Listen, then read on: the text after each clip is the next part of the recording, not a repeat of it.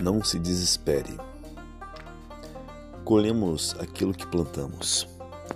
Somos escravos do ontem, mas somos donos do nosso amanhã. Se construir um presente doloroso, fique alerta para construir um futuro alegre, saudável, no qual possamos colher os frutos do amor e da felicidade sem limites. Faça o bem de todas as formas para preparar um futuro ainda melhor.